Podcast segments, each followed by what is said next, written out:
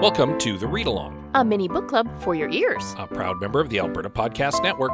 Locally grown, community supported. I'm your host, Scott, I'm your other host, Anita. and join us on a journey through a good book, One, chapter, at a time.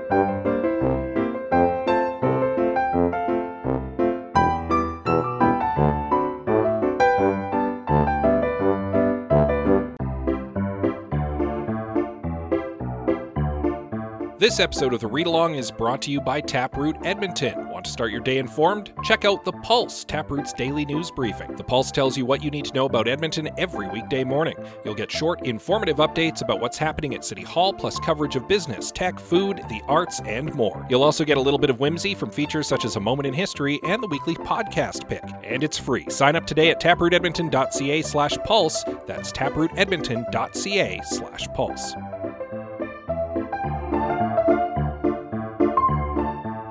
For those of you living with us here in Canada, Glorious Canada. I guess a happy Thanksgiving. Uh, happy past Thanksgiving. Yeah, was just Thanksgiving at the time that we're recording this. Yes. I know the American Thanksgiving comes much later, Yes. and uh, I know it, it's become something of a bit of a problematic holiday, but uh, it is nonetheless a good opportunity to get together with family and do a feast. The giving thanks part of Thanksgiving is okay, Yes, right? It's it's all right to be grateful for It's- what you have. it's all the historical baggage that's uh, a yeah, little that's problematic. that's not so great. But uh, at any rate, if you celebrate and you are Canadian, a happy, slightly belated Thanksgiving to you. Yes. Um, I hope your meals were delicious. Yeah. Um, October, objectively the best month because, of course, it has all of the best stuff in it. It has Feasty Thanksgiving, at least in Canada. It has Halloween, one of the great holidays. Mm. And, of course, my birthday. Yes. So, Clearly the best. and our wedding anniversary, actually, also coming up. So, See? More reasons to celebrate. October's just full of fun times. October's the best. Yeah. Yeah. Yeah. if you're listening to this not in October, just giving you a reason to look forward to the next October. right? Just acknowledging how awesome October is. But uh, at any rate, we should uh, get into our novel Yeah, probably. for this week uh, as uh, we do a brief recap of our previous chapter in which we get right into things as Dr. Cox gets into a dinghy with a bunch of mercenaries. They make their way over roiling seas through an impenetrable force field, which they penetrate and make a landfall on an island, which is where they find themselves as we move into chapter four of Questland by Carrie Vaughn.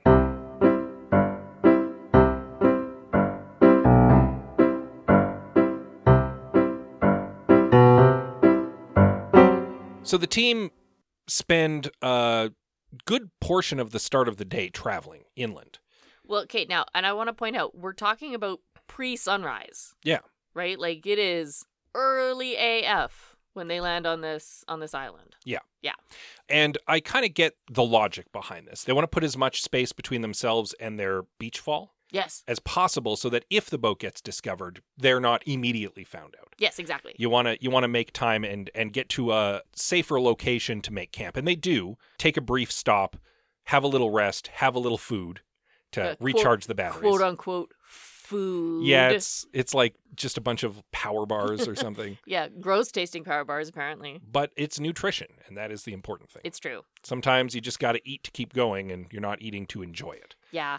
Addie's still not in great shape for most of this. Well, she's not conditioned for this kind of activity. She's No. a she's a tenured professor. Yes. She's used to sitting on her butt and maybe standing in front of a class giving a lecture. right? Which is something I bet Rucker couldn't do. Yeah.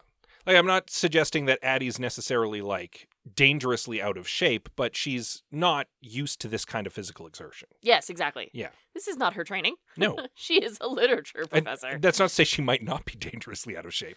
I'm just not making that assumption. no, no, nor should you. Yeah. But what Oh. I'm trying to point out is is that Addie is very much out of her element. Yeah, this Right is now. this is the kind of activity a regular person doesn't always engage in. Yes, But- exactly. But people who are trained military people or athletes might. Oh yeah, the whole rest of the team, I'm sure, is just fine. This is what they were trained to do. This is what they do. What they have is someone with them who was not really trained for this. No, and right? they and didn't have the time to go through a full rigorous training and get into shape. Yeah, she kind of got a crash course. Yeah. Sort of. Anyway, The others, I mean, for the most part seem to be at least uh empathetic to that fact. Certainly, Almonte is always there with like a smile and a pat on the back, like you're doing a good job there, champ. Yeah, you're doing okay. And and Torres, to his credit, seems to at least be taking that into account. Like he's accepted she's part of the team. He's trying to keep a pace that she can keep up with. Realistically, this probably isn't the first time he's done some sort of civilian escort mission, Probably not. right? So, which is oh basically no, what this she's is. an escort mission. She's an escort mission. in a in a video game that would be the worst mission. oh yeah, they're, everybody hates them. They're awful. Yeah, The difference is she's not a stupid AI,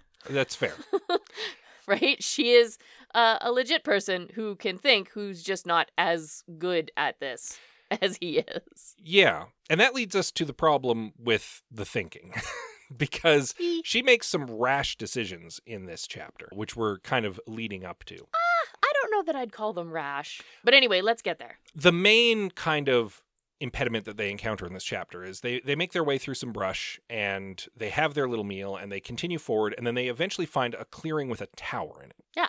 A tower that's made up to look ancient, but is obviously new because it's not even on the map they have. And this poses the first problem for them because it means that since radio silence was achieved over the island, there have been changes. Yes. and the design team has gone let's say off book and made some uh some adjustments or some improvements to the island that were not planned because the team is working off of plans that they were provided by Harris Lang and this tower's not on it and they're very dismayed because it means that they can't rely on their maps at all if there's one change anything could have changed Yeah, exactly. So what they're working with is outdated information, yes right? So eh, it's only going to be so good. And I mean, this is a pretty radical change too, because this is a whole building here. Yep. Um, this also gives Addie a moment to reflect on the stuff that she brought on her tablet. yeah. Okay. So we saw our team, right? Are are they? Do they count as Navy SEALs? They're they're a mercenary team. Well, at least two of them were Navy SEALs. We don't know about Rucker and Wendell's background. That's true. Okay. Anyway, we saw our soldier team get together all of their various soldiering things Mhm. that they would need. But they're basically entering a real life D&D adventure. Yeah. So there's only so many weapony tooly things they can bring that will help. Addie's uh, the bard slash brains of the operation, right? So she's brought all of the reference material she could have possibly thought of. yeah. I mean, Harris Lang basically laid out that they were going into an amusement park that was designed like a big live action D&D game. Yes, exactly. So she came prepared with tons of mythical stories and legends and books of fantasy fiction and role playing game manuals. Mm-hmm. Yes, and like, video games Yeah. and anything pop culture that would have been appropriate to this setting, which is a lot. because there's no telling what the design team may have incorporated into the island's design. Yes, exactly. And so this way she's just she's got everything that she could possibly think of. right? So we walk into this. I picture like a large clearing with like a Rapunzel esque tower in the middle. Yeah, right? like a something wizard's just, castle yeah, or something something, just tall and narrow. Except this one has a door on it, but still. So that's that's sort of what they encounter Yeah. out of out of nowhere. Establishing that something is amiss, Torres kind of orders the team to keep an eye out. Mhm. be on the lookout for people number one and any sort of danger because again the island was fortified there's a force field surrounding it right now 10 people are dead Yep. so there is very real and present danger and addie's like i wonder what this tower's about and just wanders into the clearing Doop-a-doop-a-doop. and torres is like uh wait Wait, stop. but it's too late upon entering the clearing she activates the clearing's guardian Yes. and a majestic sphinx crashes through the foliage and enters the clearing and immediately the mercenaries are all like oh my god reaching for their guns getting ready for a What fight is that? and addie's like wait hold on stop if this is a sphinx and we're in a fantasy realm we can parlay She's like, I got this. more specifically she knows of course sphinxes riddles so course. she's like are you the guardian of this path and the sphinx is like i totally am and she's like okay if we answer your riddle can we pass and he's like "N- sure beans and gives them the riddle and it's the obvious sphinx riddle it's the famous sphinx riddle Yes, exactly. and she's actually a little surprised by that Right? She even says, like, this is too simple. Right? Every this is a very famous riddle of the Sphinx that everybody knows. Yeah. now there are two possibilities here number one the design team hasn't come up with a better riddle at the moment number two they're trying to maintain the fantasy verisimilitude Yes. and making sure that the Sphinx has the Sphinx riddle, or It could just be that they're making an amusement park meant for, you know, people to come and have fun. You don't want to make it too hard. This is a level one encounter, Kinda, yeah. right? It's pretty simple. Although, admittedly, they came at it from the back Okay, because they So- were coming cross country. They don't even see the door on the tower from the direction they came from. I I thought of this while I was reading the chapter. Torres is tackling this island the way I tackle a game of Zelda, where uh, especially Breath of the Wild because it's an open world game, right? You can come at anything from any side. Mhm. I frequently come at things backwards because I just beeline to where I'm going. Roads be damned. I am traveling in a straight line no matter what terrain is in my way, right? So I frequently come at stuff from the wrong side because I'm just trying to get from point A to point B. it actually speaks to an interesting difference between the way Addie is approaching this and the mercenaries are approaching Oh, this. oh, yes, this is the note I made. Soldiers are gonna soldier, but Addie knows how to play the game. And that is exactly it. Addie's approaching this from the perspective of somebody who's playing a game and is like, this is designed as a game. This is a level. This is an encounter. How is the design team's thought process going into how do we solve this problem? And the mercenaries are just going, we have an objective. We need to go from point A to point B. We need to get there quickly and we need to secure it. Yeah, and she's she's like, no, no, I know how to play this game. Let's forego the fighting. Let's answer the riddle and get past this safely. Well, and that's why I come back to our original point of Addie doing something rash. From the mercenary's perspective, what she did here was incredibly rash. She blundered into a, a clearing, activated a monster. Yep. And could have gotten them in serious danger, but she made an informed decision Of course she did. because she was approaching it from the perspective of, I'm a player in a game, let's go check this out. And the mercenaries are approaching it from, we are military personnel fighting Lord knows what. Lord knows what. We're trying to get through stealthily and quietly so we don't have to shoot our guns. No, it's a game. Yeah. Gotta play the game. So, Addie having solved the, the mystery, the Sphinx basically turns off, would be the best way to put it. Yeah, more it just or less. goes back into guardian mode. She's a little disappointed because she was very wowed by how real it was. well, because it's super like, impressive. she was absolutely absorbed in that moment into I am talking to a real Sphinx. And then as soon as it kind of like deactivates, she's a little disappointed. She's like, oh, the magic's gone a little bit. Oh. And then, of course, Wendell is very interested in seeing how it What works. is this? So he cuts it open and is like, oh, it's biomechanical. It's like a cyborg. It's a cyborg, basically. Yeah, it's Yeah. a robot inside a real skin suit. Yeah, and that further kind of removes the magic for her. She's a little more disappointed. On the one hand, she thinks it's cool, and on the other hand, she's like, oh, Okay, so Wendell went up and cut at a sphinx. Yeah. I genuinely wonder if that's going to come back to bite him later. don't know. And I mean, even Torres in that moment is like, maybe you shouldn't be cutting that thing. Yeah, maybe don't stab the giant monster with pointy teeth. yeah, Addie kind of half expects it to like come back to life when he Right? starts like cutting at it. that's why I was but- like, don't cut that. so he also does something rash, but he's the tech nerd and he's very interested to see how this thing Of course he does. functions. Like he wants to get into the guts and be like, oh, dude, what makes it go? This is neat. Yeah. Eh, Yeah. The interesting thing is Wendell is equally as interested in the Sphinx as Addie is, just from a completely different Oh, perspective. 100%. Yes. He's interested in- in it as an engineer. She's interested in it as a fantasy writer. Very cool. The Sphinx having been dealt with, Addie kind of doubles back and checks out the tower and is a little disappointed to discover it's basically empty. Well, and it's like unfinished. a construct it's like a shed. yeah, there's there's a pile of sheetrock inside it, Yeah. right? Like it's it's all just facade at the moment. There's nothing in it. yeah. So, unfinished level 1 Kind of encounter. kind of still uh, takes her out of it a little bit. Well, and let's let's be fair. The most important part of this level one encounter is clearly the Sphinx. Yeah. But I mean, Right? she was kind of expecting the Sphinx would be guarding something, like there might be a magic sword or something, but it's literally just Yeah, no, like a not- shed with some tools in it. nothing to guard yet. Yeah. This actually brings us to what I think are very pertinent questions in this chapter Mhm. before they continue to head forth to Tor Camelot, which is the headquarters for where the park's controls are and where they assume that uh, Dominic Brand is hanging out, if he is indeed the evil wizard who's taken over the island.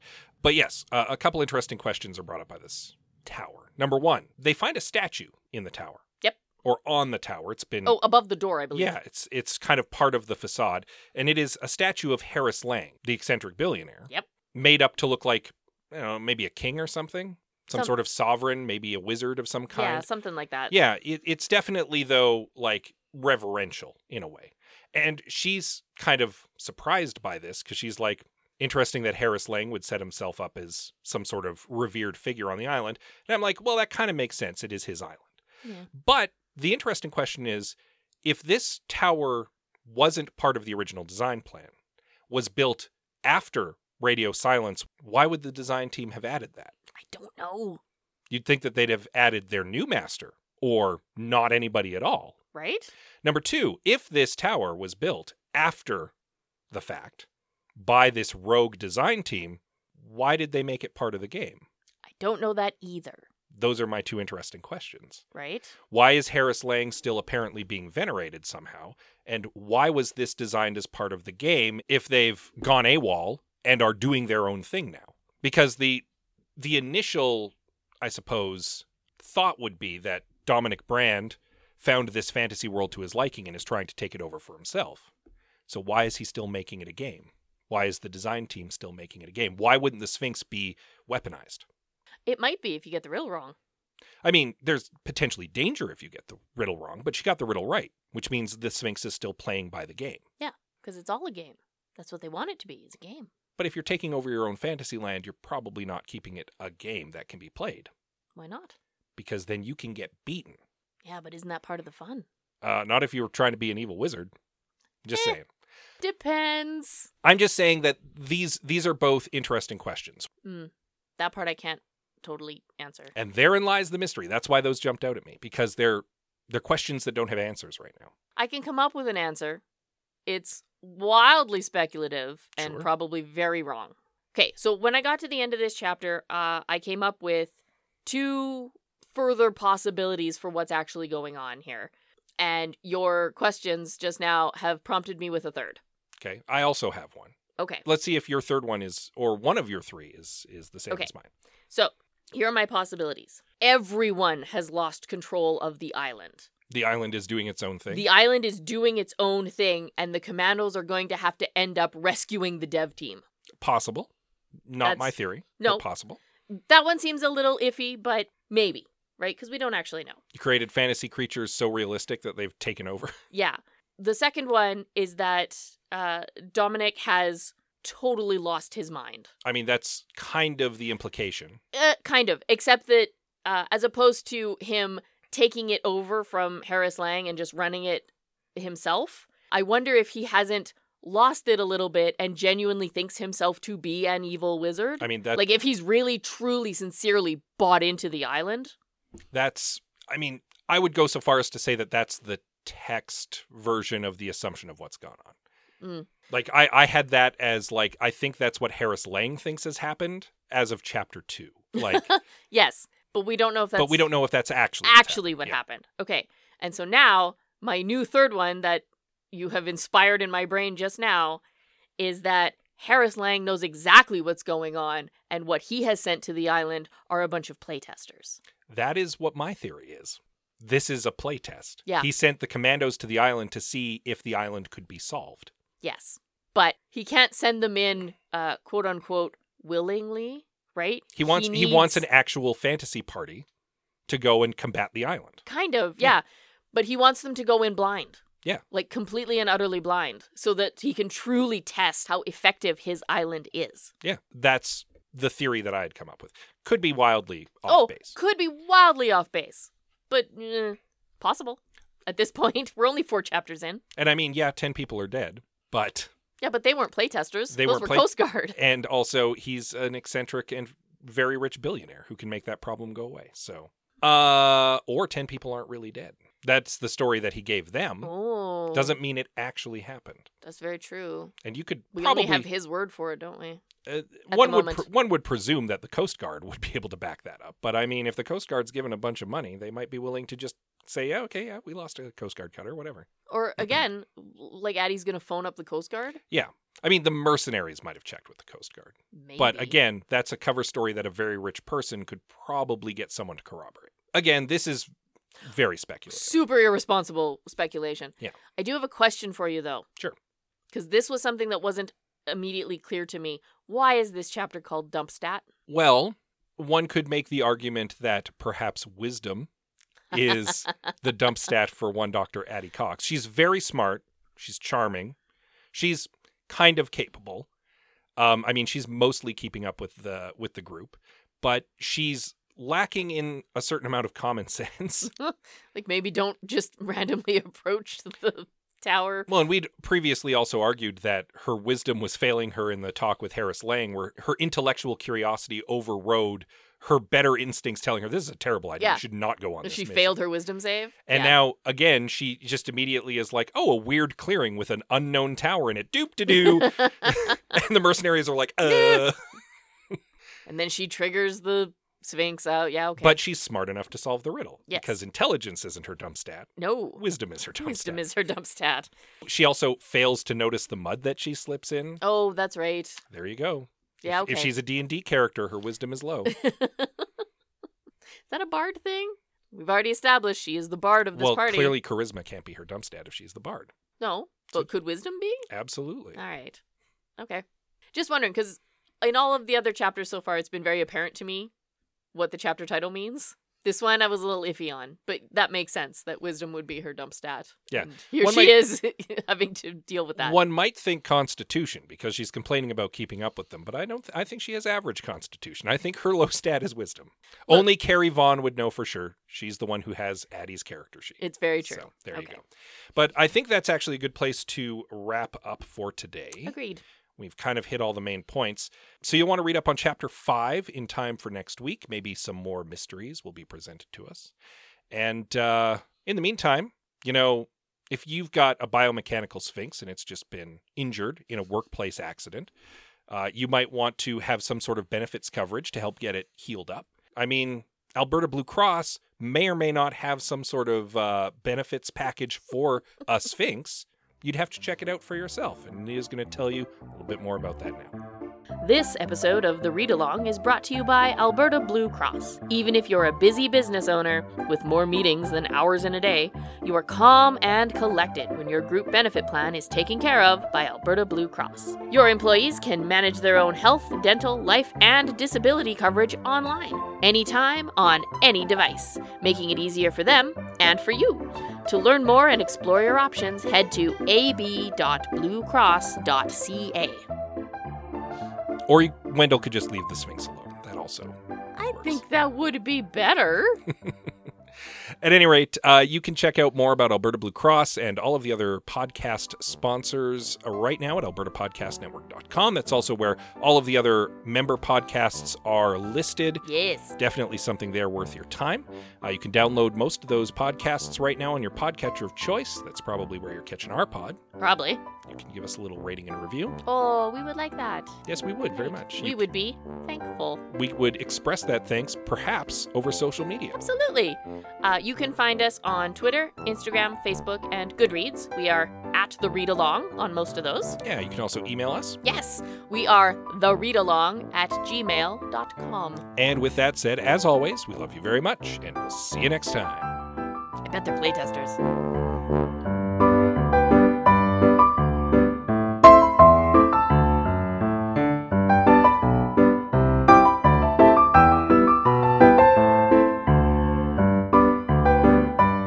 Thank you for joining us on The Read Along with your hosts, Anita and Scott Bourgeois, a proud member of the Alberta Podcast Network. All read along music is by Kevin McLeod at Incompetech.com. Cover art is by Aaron Beaver. Be sure to join us on Twitter, Instagram, and Facebook at The Read Along, and check out our group on Goodreads.com.